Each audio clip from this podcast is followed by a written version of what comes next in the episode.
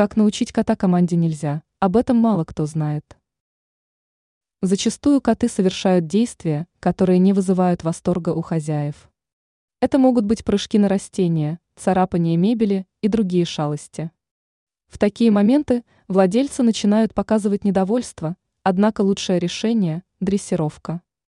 О том, как научить кота команде нельзя, вы узнаете из статьи. Если кот совершает запрещенное действие, то нужно прибегнуть к дрессировке.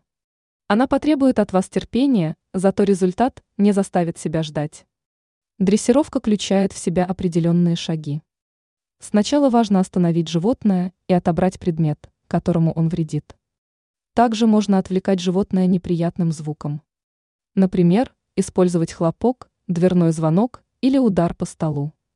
После этого следует сказать животному о своем недовольстве. В этом помогут слова «фу», «нельзя». В эти моменты важно изобразить на лице злость или огорчение.